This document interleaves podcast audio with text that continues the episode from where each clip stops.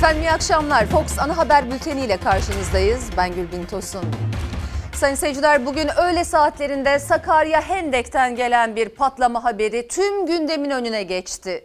Havai fişek fabrikasında henüz nedeni bilinmeyen patlamada şu ana kadar 4 kişinin öldüğü açıklandı ne yazık ki. 97 işçi yaralı kurtuldu ama 50'ye yakın işçi ile ilgili henüz bir bilgi alınamadı. Haberle birlikte fabrikanın olduğu bölgeye İçişleri, Sağlık ve Aile Bakanları da gitti. İlk bilgileri de onlar paylaştı.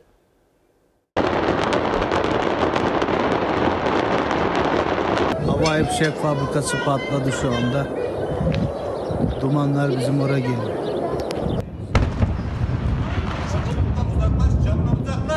Alev alev şu an alev alev yangın iyice sardı şu an. Temennimiz odur ki bu yaralıların inşallah sağlıklı bir şekilde ailelerine dönmesi ve içeride olan yaralılarla ilgili de olumsuz haberler almamaktır. Yürekleri yakan, evlere ateş düşüren patlamaların sesi 50 kilometre uzaklıktaki kent merkezinden bile duyuldu. Havai fişek fabrikasında peş peşe patlamalar meydana geldi. Yaşanan faciada 4 işçi hayatını kaybetti. 97 işçi yaralı kurtuldu. Yaklaşık 50 işçiye ise henüz ulaşılamadı. Hendek havai fişek fabrikası havaya uçmuştur. Allah emekçi kardeşlerimizin yar ve yardımcısı olsun. Sakarya'nın Hendek ilçesinde faaliyet gösteren havai fişek fabrikasında saat 11.30 civarında patlama yaşandı. O sırada fabrikada güvenlik görevlileriyle birlikte 186 işçi vardı. Çalışanlar bir kısmı kendileri zaten dışarıya çıktıkları yetkililer tarafından söyleniyor. Çitlerden dışarıya çıkmışlar. İlk patlamayı sayısız patlama izledi. Binalarda yangın çıktı. Çevredeki ağaçlar bile kökünden söküldü. Şu anda patlamanın etkisiyle ağaçların kökünden söküldüğünü görüyoruz. Burası yemekhane. Allah. Yemekhane durma duman. Kent merkezinden sarsıntıyı duyanlar ilk başta deprem oluyor sandı. Zaman kaybetmeden bölgeye arama kurtarma ekipleri ve ambulanslar sevk edildi.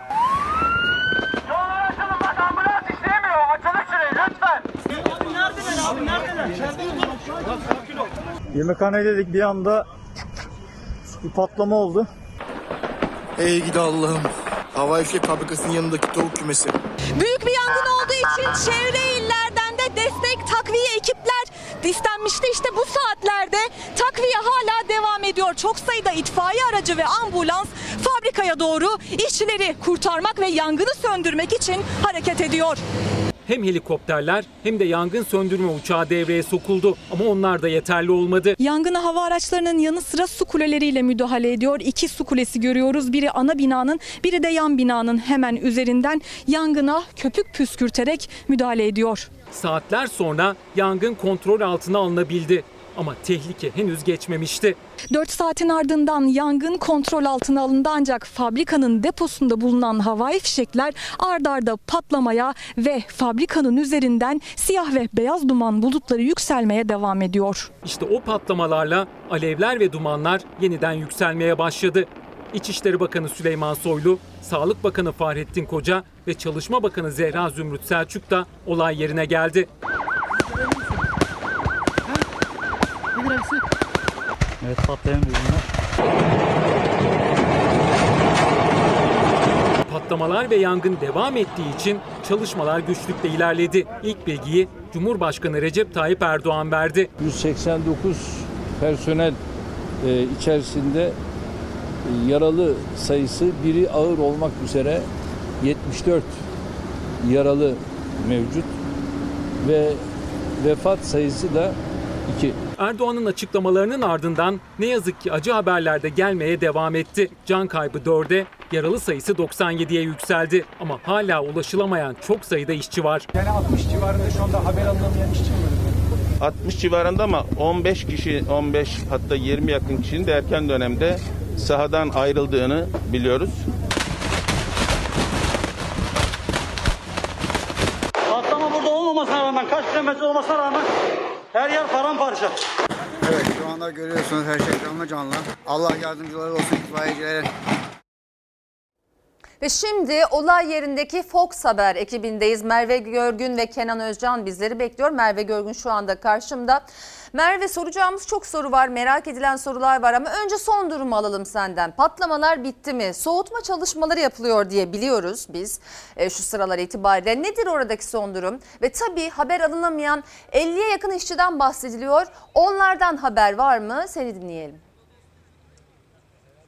Aslında en önemli nokta o haber alınamayan işçiler. Çünkü herkesin gözü kulağı onlardan gelecek haberde şu dakikalardan itibaren hala haber alınmış değil. Ee, içeride 40-45 civarında işçinin olduğunu e, olduğu açıklanmıştı. Onlara hala ulaşılamadı. Ee, fabrikadaki yangını gösterecek olursak da fabrika hemen arkamızda. Burası Adapa, e, Sakarya Hendek e, yukarı Çalıca mevki. Hemen Adapazarı merkeze 25-30 kilometre uzaklıkta yangın kontrol altına alınmış durumda. Şu anda e, çıkan dumanları az da olsa görüyoruz. Az da olsa duman çıkıyor oradan. E, iki tane su kulesiyle e, yaklaşık yarım saate kadar iki tane su kulesiyle yangına müdahale ediliyordu. Şu saat itibariyle de artık o su kulelerinden e, köpük püskürtüldüğünü görmüyoruz. Ancak e, şu anda görebiliyoruz ki iş makineleri öğle saatlerinde iş makineleri buraya doğru hareket etmişti yangının e, haberi alır almaz yangın çıkar çıkmaz. O iş makineleri de şu anda e, orada e, çevrede çalışma yapıyorlar şu anda ve görevli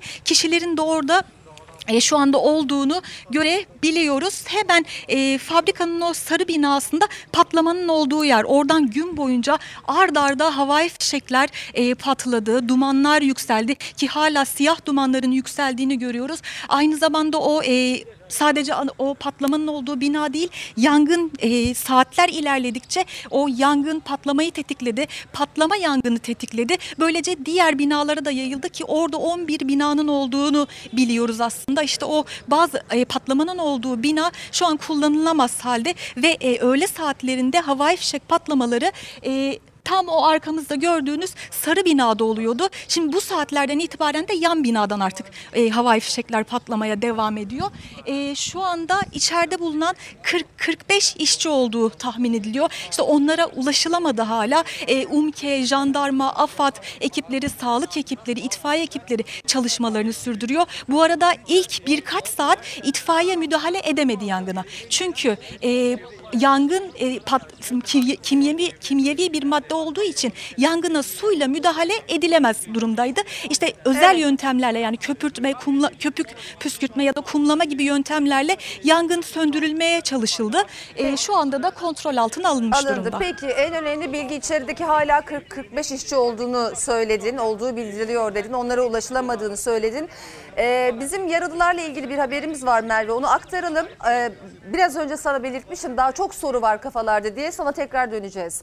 Sayın seyirciler havai fişek fabrikasındaki patlama çok şiddetliydi. Öyle ki faciadan yaralı kurtulanlardan işçi Recep Ersoy oluşan basınçla 10 metre öteye fırladığını söyledi. Patlama sonrası ulaşılamayan işçilerin yakınları ise endişeli bir bekleyişte. Umutlu bir haber için saatlerdir bekliyorlar.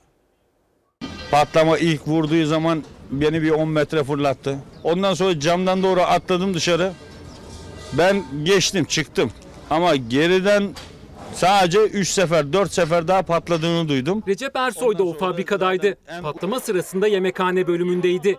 Patlamanın şiddetiyle metrelerce uzağa savruldu. Faciadan sağ kurtulan 97 kişiden biri oldu. Yemekhanenin içindeydim. Patlama ilk vurduğu zaman beni bir 10 metre fırlattı. Ondan sonra kalktım. Yanımdaki kadınları hemen şeyin altına koydum. Evet şu anda görüyorsunuz her şey canlı canlı. Allah yardımcıları olsun itfaiyecilere. Nasıl oldu olay anlatır mısınız? Sol tarafımızda içeride bulunan işçilerin kurtarılmayı bekleyen işçilerin yakınları var. Birçoğu hala onlardan haber alamamış durumda. Annem şu an iyi nefesi bizde birinci var. Şimdi bir kişi refakatçi verilecek inşallah Allah nasip ederse. Yanık şey var. Yanık yani. Kurtulacak mı yani? Evet. Sakarya Hendek'te havai fişek fabrikasındaki facianın ardından endişeli bir bekleyiş başladı. Haber alınamayan işçilerin yakınları hem hastaneler hem de fabrika önünde yetkililerden haber almayı umdu. İşçi yakını mısınız? Evet. Kim çalışıyordu? Ablamın eşi. Haber alamadınız. Alamadık. Telefonla aradınız mı? Ulaşmaya çalıştınız mı? Telefonunu çıkarmışlar ama kendinden haber yok. Efendim içeride yakınınız mı? Evet evet. Kardeşimiz var. Kardeşiniz Hı hı. Ka- Ne zamandır burada çalışıyor? 10 yıldır. Haber alabildiniz mi? Ulaşabildiniz Haber alamadık şu anda. Hiç ulaşamadık onu bekliyoruz. Yaralı kurtulan Recep Ersoy da yaşadıklarını böyle anlattı. Patlama ilk vurduğu zaman beni bir 10 metre fırlattı. Ondan sonra camdan doğru atladım dışarı. Ben geçtim çıktım. Ama geriden sadece 3 sefer 4 sefer daha patladığını duydum. Yanan kimyevi bir madde olduğu için çevreye insan sağlığı açısından son derece zararlı bir gaz yayılıyor. İşte bu yüzden jandarma bu noktadan itibaren yaklaşık bir, bir 3 kilometre mesafede güvenlik çemberi almış durumda. tansiyon, solunum sıkıntısı ve benzeri riskli hastalar için önemli olabileceğini düşünüyoruz. Meteorolojik tahminlere göre özellikle yakın bölgenin ilk 12 saatinin önemli olduğunu, bu anlamda maskeli olunması, mümkün mertebe dışarı çıkılmamasını, kapı ve pencerelerin biraz daha kontrollü açılmasını e, öneriyoruz. Yeniden bölgedeyiz. Merve Görgün karşımda. Merve biz yaralılarla ilgili bir haberimizi aktardık. Başka bir bilgi var mı sende yaralılarla ilgili? Ve en önemli soruya gelelim. 6. facia yaşandı bu fabrikada 11 yıl içinde. Nasıl hala ruhsat alıp çalışabiliyor ve bu son facianın sebebine dair bir bilgi var mı? İnsan hatası mı acaba? Ee, nasıl bir kaza? Yetkililerden gelen açıklamalar ne yönde Merve?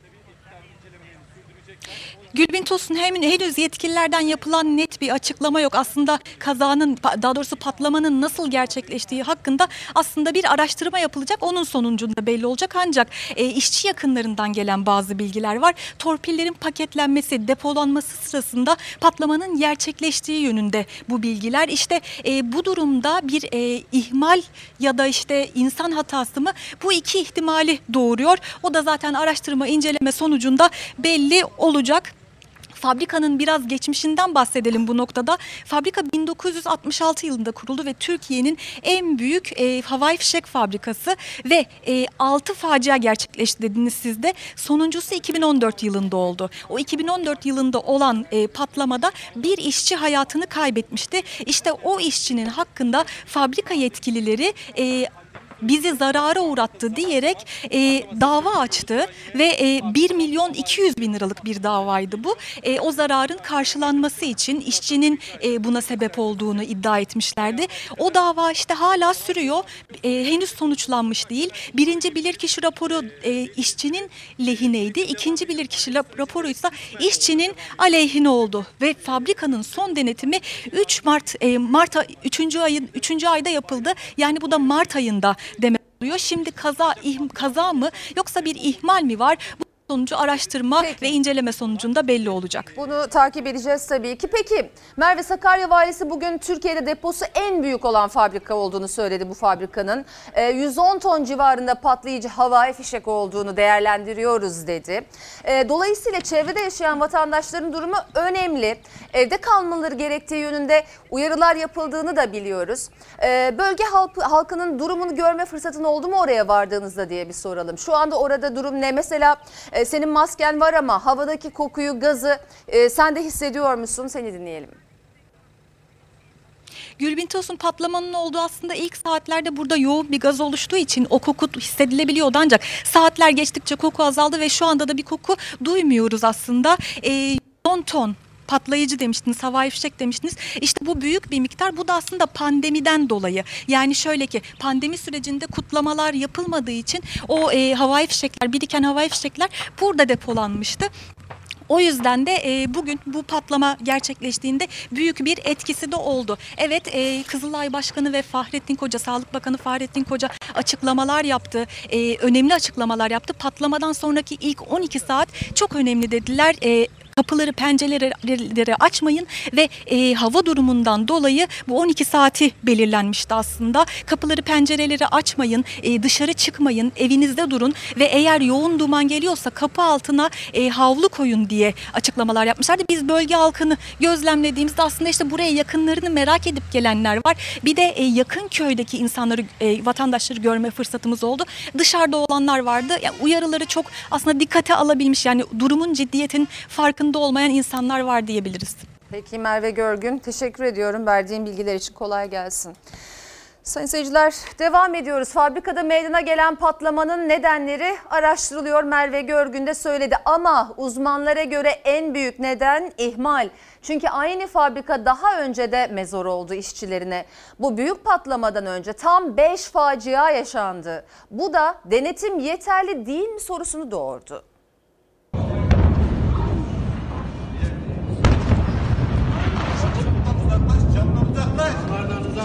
Camdan uzaklaşın.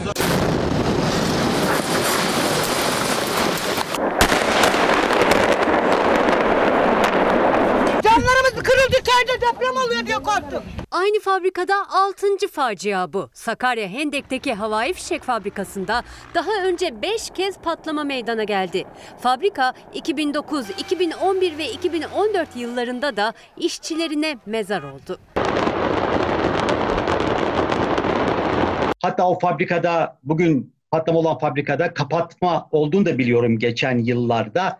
Kapatılmış. Neden? Gerekli tedbirler alınmadığı için sonra alındığı söylenerek tekrar açılmış. Burada daha önce benzer şekilde iki bu büyüklükte olmayan patlamanın olduğunu biliyoruz.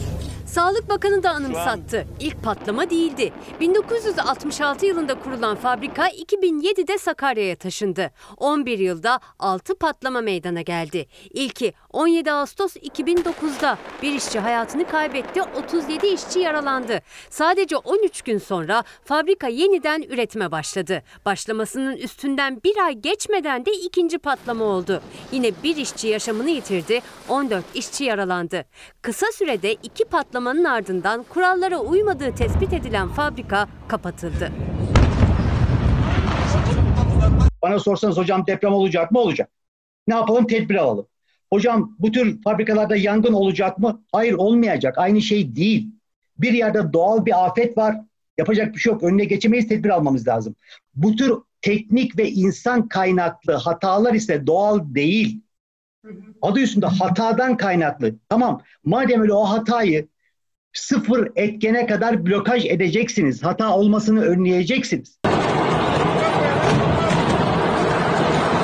Hataların önlenmediği peşi sıra yaşanan patlamalarla gösterdi kendini. Şubat 2011'de bir çocuk annesi çalışanına, 2014'te ise bu kez 5 ay arayla meydana gelen iki patlamada iki işçisine mezar oldu fabrika.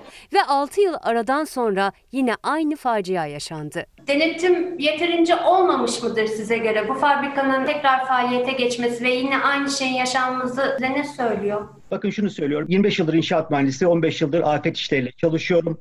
Bizim kendi ülkemizde gördüğüm en büyük yanlış denetim eksikliğidir. İş denetime geldiği zaman olay bir yerde üreticinin inisiyatifine bırakılır. Ve bu son derece yanlıştır. Havai fişek fabrikası patladı şu anda.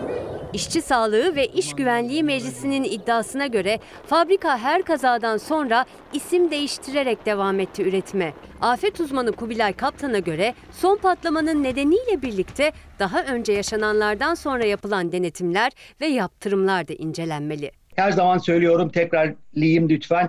Bizdeki kazaların ister deprem sonrası yaşananlar ister böyle bir patlama sonra yaşananlar olsun her zaman altından ihmal çıkar. İhmalin nedeni ise denetim yoksunluğu ve işlerin sadece üretenin inisiyatifine bırakılmış olmasıdır. Bunlar önlenirse bu tür kazaları kesinlikle yaşamayız. Tabii hayatını kaybeden vatandaşlarımıza Allah'tan rahmet, yaralı vatandaşlarımıza acil şifalar diliyoruz ve belirtelim Sakarya'dan bir haber geldiği zaman hemen oraya döneceğiz bülten içerisinde. Merve Görgün ve Kenan Özcan bizleri bekliyorlar orada gelişmeleri takip ediyorlar. Ve gündemin diğer önemli gelişmeleri şimdi sırada. Koronavirüs salgınında yeni vaka sayısı bir önceki güne göre düştü ama hala binli rakamların üstünde. Anne babaların merakı ise Eylül ayına ilişkin yüz yüze eğitim devam eder mi? Akıllarındaki soru bu. Uzmanlara göre çocuklar belirti göstermeden Covid-19 taşıyıcısı olabileceği için okulların açılması halinde virüsü kapıp evlerine götürme ihtimali var. Yolunda gitmediği e, aslında belli. Belirtisiz vakaların ne oranda hastalığı yayacağı hesaplanamadı. Gördük ki normalleşme gerçekten çok olumsuz etkiliyor. Koronavirüs tablosunda rakamlar aşağı yönde olsa da uzmanlara göre beklenen iyileşme hala gelmiyor. 2 Temmuz'da 1186 yeni vaka açıklandı. 17 kişi Covid-19 nedeniyle hayatını kaybetti. Yoğun bakım hastalarının sayısı hala binin üzerinde. En riskli şehirse İstanbul. Maske burnuna kadar çıkıyor. Maske çenede korumuyor hiçbir şekilde. Sağlık Bakanlığı'nın paylaştığı Covid-19 durum raporuna göre ilk koronavirüslü hastanın teşhis edildiği günden Haziran sonuna kadar 105.416 kişi hastanede tedavi gördü. Türkiye'de tanı konan yaklaşık 200 bin Covid-19 vakasının 108 bini İstanbul'da. Megakent %17,3'lük ölüm oranıyla da ilk sırada. Ekonomiyi artık durduramazsınız. Halkı yeniden evlere kapatamazsınız. Yapılabilecek şeyler var bunları yapmadan. Örneğin kademeli mesailendirme. Herkesin aynı saatte işe gidip gelmemesi. Akıllardaysa ikinci dalga olur mu sorusu var. Özellikle anne babalar yaz aylarından sonrasına Eylül ayına dikkat kesildi.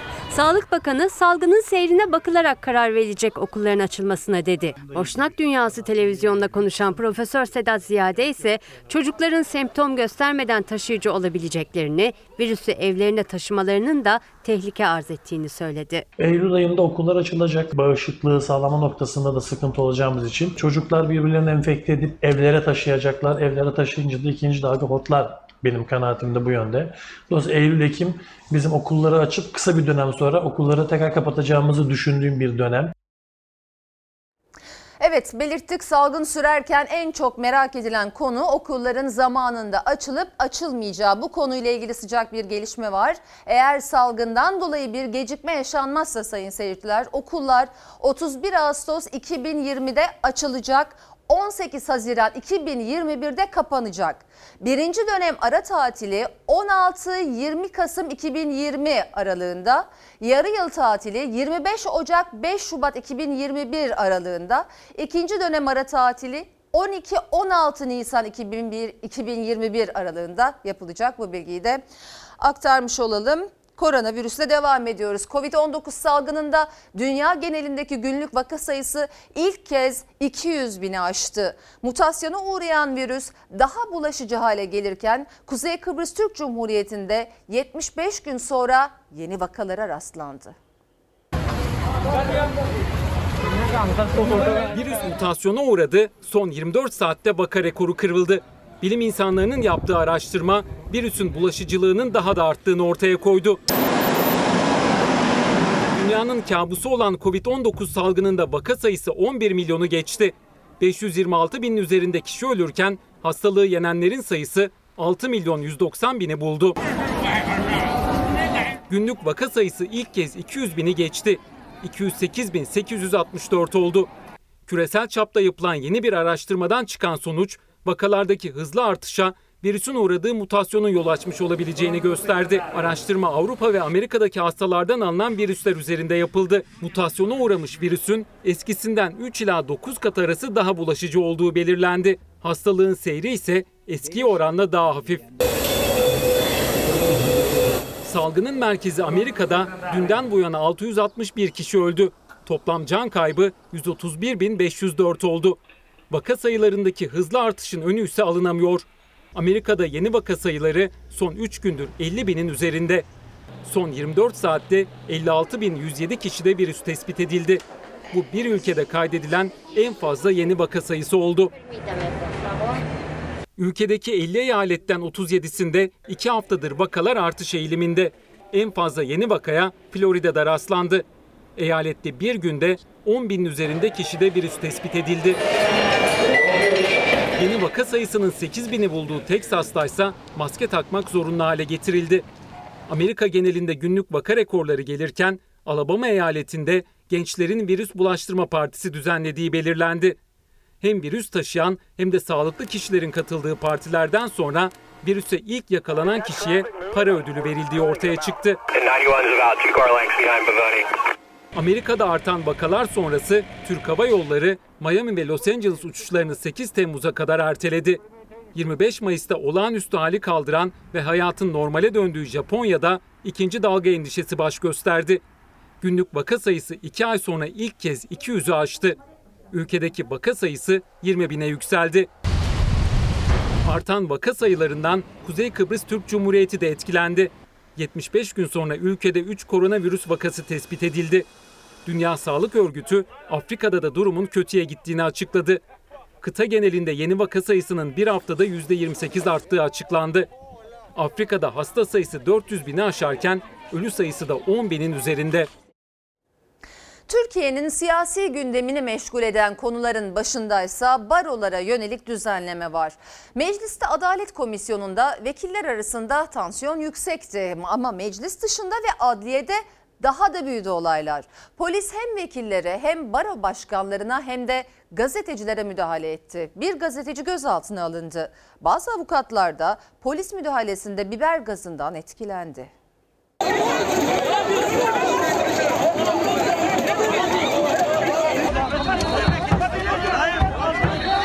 Meclis kapısında da adliye kapısında da gerginlik had safhadaydı. Çoklu bara düzenlemesine ilişkin Adalet Komisyonu'ndaki görüşmeler ikinci gününde de gergin başladı. Ağzını kapat ağzını koronalı. Sen oradan be kimsin bana hadi oradan diyorsun.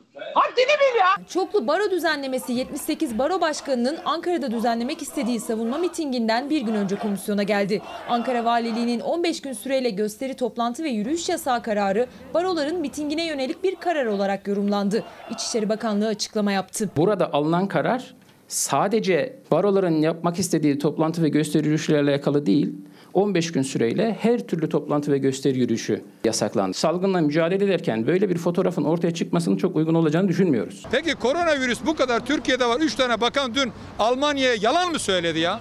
Sayın Başkanım kapalı kapalı. İtirazlarımızı doğrudan e, parlamentoya, milletvekillerine yapmak istiyoruz. Niye bu yasaya karşıyız? Tane tane anlatmak istiyoruz. Savunma mitingi yasaklanınca baro başkanları meclise gitti. Toplu halde komisyon toplantısına girme talepleri kabul edilmedi. Buraya geldik. Biz bu cübbelerimize hiçbir zaman düğme taktırmayacağız demek için. İşlerinden 3 tane baro başkanının kimleri istiyorlarsa içeriye gelmelerini, komisyona katkı sağlamalarını talep ettik. Sayın Durakoğlu'nun telefonunu aradım açmadı. Hayır bu 3-5 temsilciyi ilgilendiren bir mesele değil. Bu 80 baronun 80'ini ilgilendiren bir mesele. Sesleniyorum hala çok geç değil. Bugün yine aracılık edelim.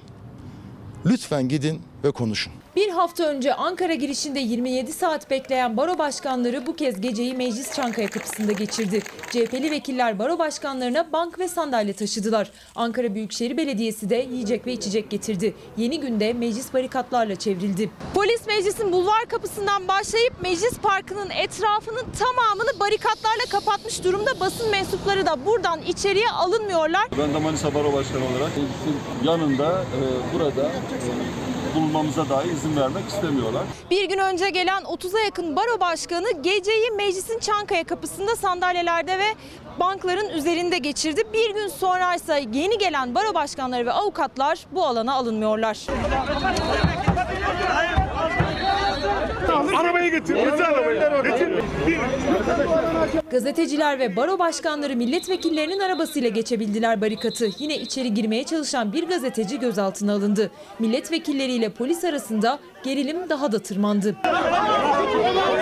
Beyler sosyal mesafeye uyalım lütfen. Ceza yaptırımı uygulayacağız lütfen. Kaldırma lan basın mensubu arkadaşlar lütfen. Baro başkanlarını takip eden gazetecilerden bazılarına sosyal mesafe kuralına uymadıkları gerekçesiyle cezada kesildi. Ankara Adliyesi önünde ise polisler ve avukatlar göğüs göğüseydi. Avukatlar Ankara Adliyesi önünde toplandı. Çoklu baro düzenlemesine karşı ses yükselttiler. Meclise yürüme taleplerine polisler kalkanlarla biber gazıyla yanıt verdi.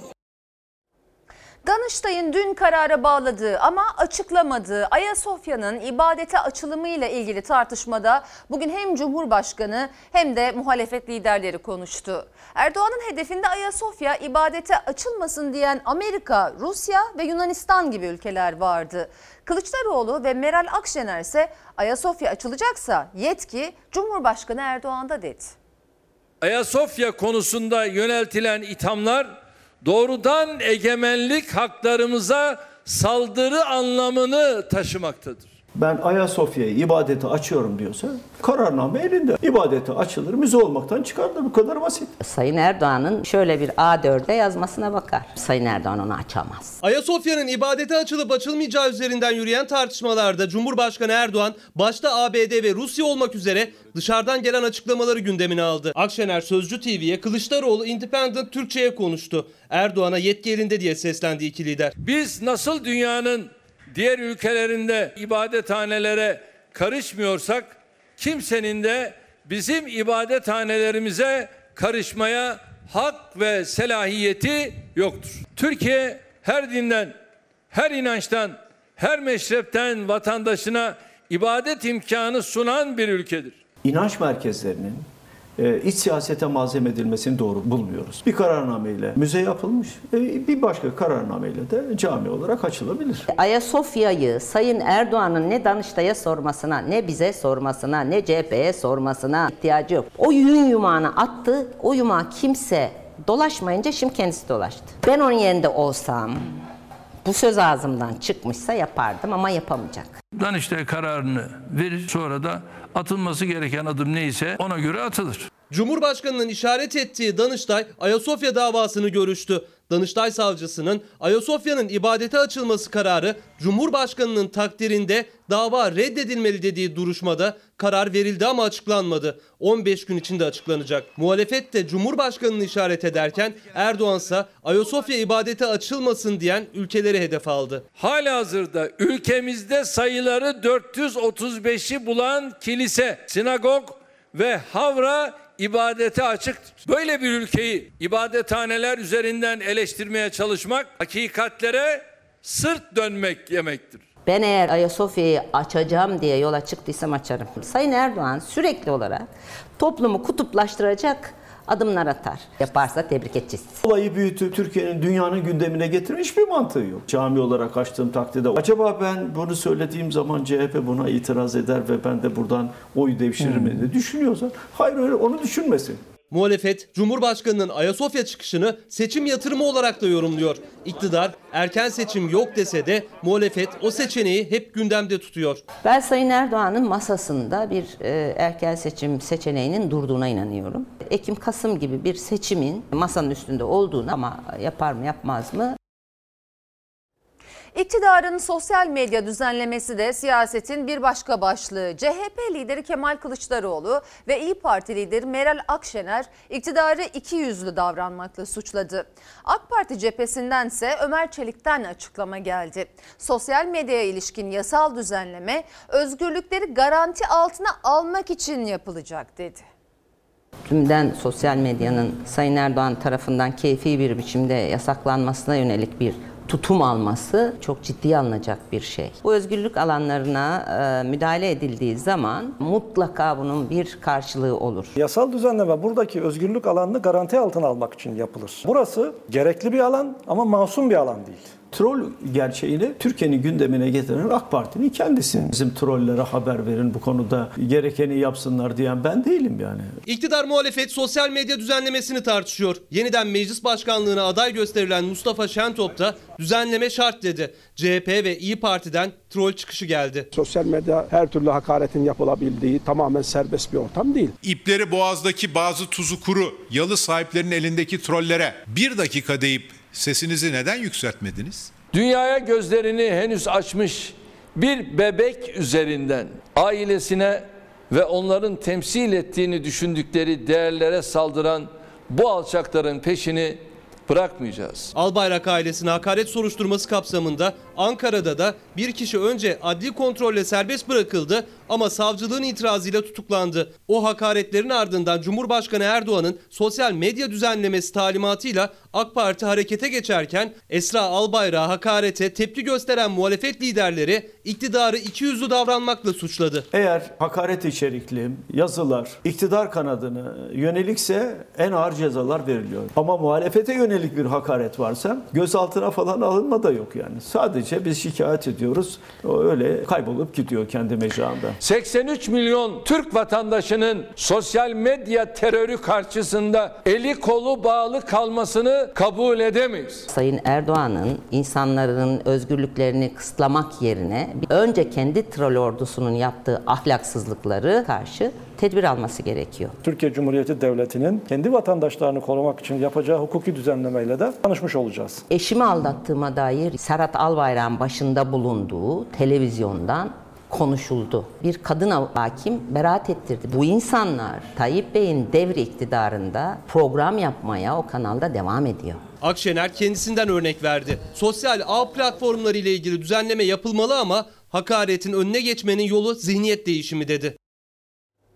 Bugün milyonlarca kişinin gözü kulağı Haziran ayı enflasyon verilerindeydi. Çünkü memur ve emekli maaşları da bu çıkan rakama göre belirlenecekti. Yıllık enflasyon beklentilerin üzerine çıkarak %12,62 oldu. Bu haliyle emekli ve memur %5,75 oranında zam alacak. Aldığım emekli maaşı İstanbul'daki şartlarını, yaşam şartlarını 15 gün. Ondan sonrası sen düşün ne yaparsan yap. Tüketici her ne kadar inanmasa da Haziran ayı enflasyonu açıklandı. TÜİK'e göre Haziran ayı enflasyonu %1,13, yıllık enflasyonsa %12,62. Haziran ayı enflasyon oranlarının açıklanmasıyla birlikte emekli ve memur aylıklarına gelen zamlar belli oldu. Milyonlarca kişi bu haberi bekliyordu ancak gelen zamlar yine yüzleri güldürmedi. Emekli aldığı düşük aylıklarla çarşı pazardaki fiyatları görünce zam oranı yine yetersiz kaldı. Emeklilere verilen zamlarla hükümet dalga geçiyor. 5 nokta bilmem ne, bilmem ne, bilmem ne. Çarşı pazarda enflasyon yüzde 40. Çarşıda pazarda domates yaz ürünü, biber 17 lira 18 yaz ürünü. Domates yaz ürünü 10 lira bugün çarşıda domates 7 lira. Yaz ürününü sen 7 lira yersen kışın bunu 27 lira yersin. Bugünün şartlarında yeterli olması mümkün mü? Memnun olmasak ne olacak? Cebimize para mı girecek? Kirada oturuyorum ben. 1200-1300 lira kira ver. ıvır zıvırıyla e, gaza, elektriğini hesap edersen 2000 lirayı buluyor zaten. Neyle geçineceğiz? Ya ne yeterlisi kızım sen ne diyorsun? Bir kilo elma olmuş 10 lira. Bir kilo domates 5 tane aşağı yok ki. Sezonu, sezonu yani meyve sebze sezonu. Yani pahalılık haddine şu kasaba giremiyorsun. Bir et olmuş 70-80 lira. SSK ve Bağkur emeklileri yılın ilk 6 ayındaki enflasyon oranında maaş zammı alıyor. O da 5,75. Memur ve memur emeklilerine ise yılın ikinci 6 ayı için %4 zam yapılmıştı. %1,75 enflasyon farkı eklendi. 6 aylık maaş zammı %5,75 olarak belirlendi. Buna göre en düşük memur maaşında 227 lira artış oldu. Bu rakamla en düşük memur maaşı 4230 liraya yükseldi. En düşük memur emeklisinin maaşına 148 lira, en düşük işçi emeklisinin maaşına ise 72 lira zam geldi. 100 liraya bile ulaşmayan maaş zammı pazara gidince bir poşeti bile doldurmuyor artık. Domates aldım 8 liradan. Biber aldım, bezelye aldım. Yani pahalı. Şu anda 80 lira ödedim. Daha meyve de almadım. Zaten maaşlar ilk 6 ayda erimişti. Gelen zam o açığa merhem bile olmadı. Ne kadar paran varsa o kadar yaşıyorsun. O kadar yiyecek alıyorsun sonuçta. Pazarda herkesin bütçesine göre bir şeyler var ama yaşadığı düzey, yediği yiyeceklerin düzeyi emekli aydına bağlı. Emeklilerin zaten ihtiyaçları artıyor. Okula giden çocukları var. Masrafları artıyor. Yani nasıl yetecek? İnsan emekli olduğu zaman maaşı azalmamalı. Aksine daha çok e, artsa daha iyi olur. Ama bize tersi oluyor tabii ki. Enflasyon rakamlarının belli olmasıyla muhalefet yine ekonomi üzerinden yüklendi iktidara. Muhalefet arşivi açtı. Erdoğan'ın faiz sebep enflasyon sonuç sözlerini hatırlattı. Tüm dünyayı bize güldüren o kerameti kendinden menkul enflasyon faiz teorilerine ne oldu? Enflasyon neticedir, faiz sebeptir. Bunu böyle biliniz. Merkez Bankası'nın faizi %8,25 ama bugün enflasyon %12,62. Hani faiz sebep enflasyon sonuçtu? Haziran ayı enflasyon rakamının açıklanmasıyla muhalefet arşivi açtı. Cumhurbaşkanı Erdoğan'ın faiz düşerse enflasyona düşer sözlerini hatırlattı.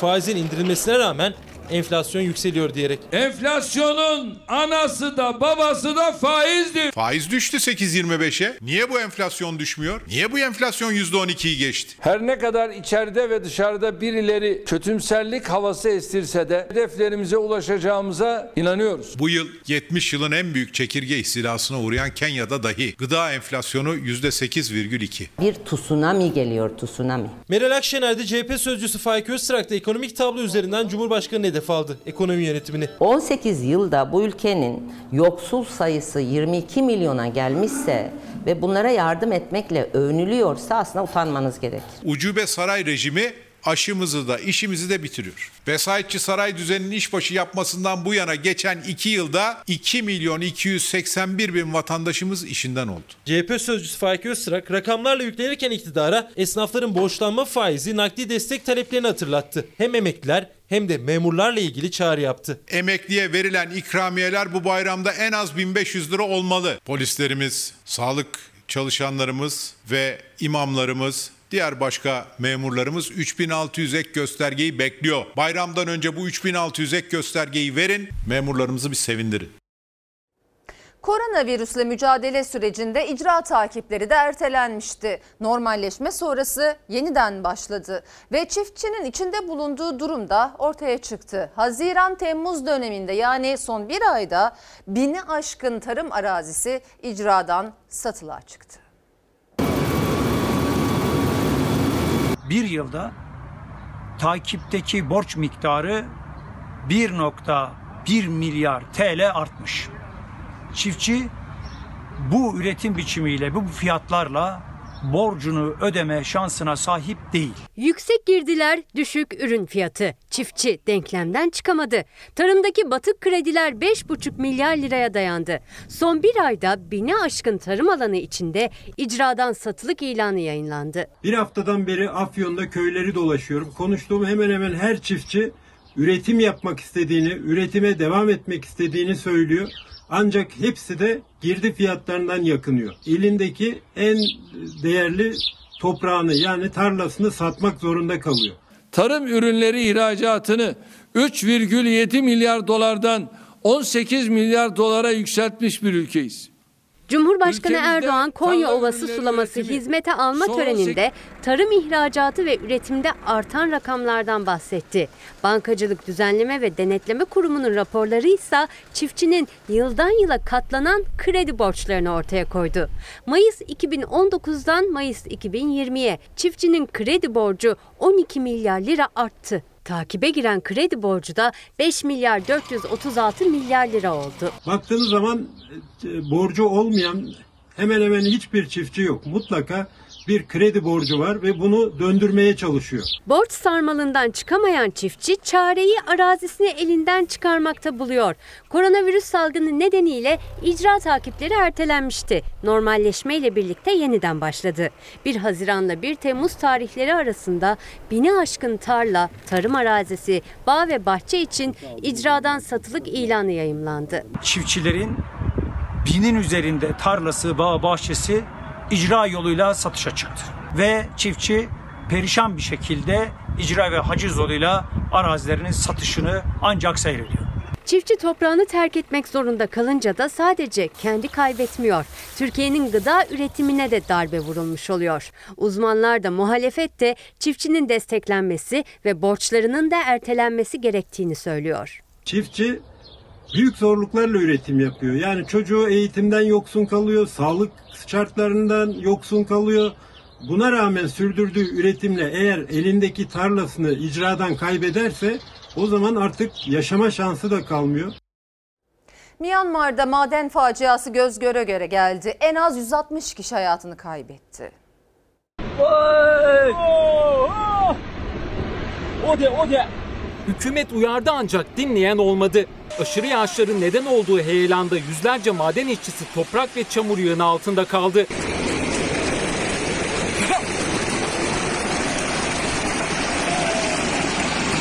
İnsanların korkuyla yüksek bir noktaya ulaşmaya çalıştıkları yer Myanmar'da bir yeşim taşı madeni. Bölgede yağan şiddetli yağmurlar sonrası heyelan yaşandı. Çamur ve toprak yığını suyla dolu çukura doldu ardından vadiye aktı.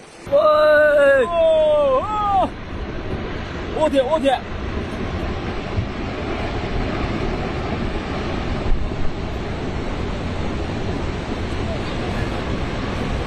Bazı işçiler kaçmayı başarsa da herkes o kadar şanslı değildi. Yardım ekipleri çamur altından 160'tan fazla kişinin cesedini çıkardı. Yaralı kurtulan 54 kişi hastaneye kaldırıldı. Arama kurtarma çalışmaları sürerken kaç kişinin kayıp olduğu bilinmiyor. Myanmar hükümeti 26 Haziran'da mevsimsel yağışlar konusunda uyarmış ve bölgedeki madenlerin 3 ay süreyle kapatılmasını istemişti.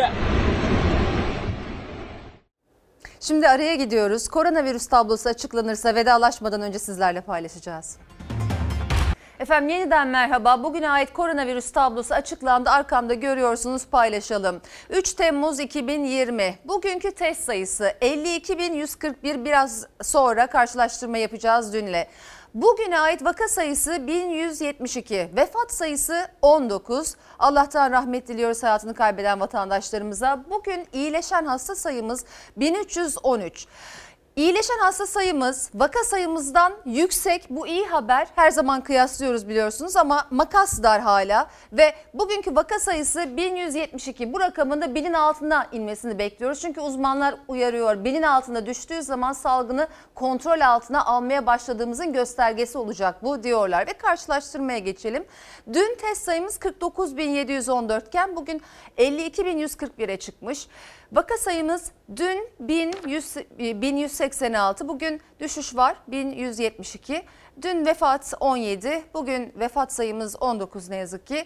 Dün iyileşen 1543 hastamız varken bugün iyileşen hasta sayımız 1313. Hemen kısaca Fahrettin Koca'nın hızlıca daha doğrusu mesajını paylaşayım. 24 Haziran'da 1492 olan yeni vaka sayısı 1172'ye indi. Virüsün yayılma yayılması hızlı, vakaların azalması zaman alıyor. Son bir haftada hastanede tedavi görenlerin yaş ortalaması dikkat 46,7.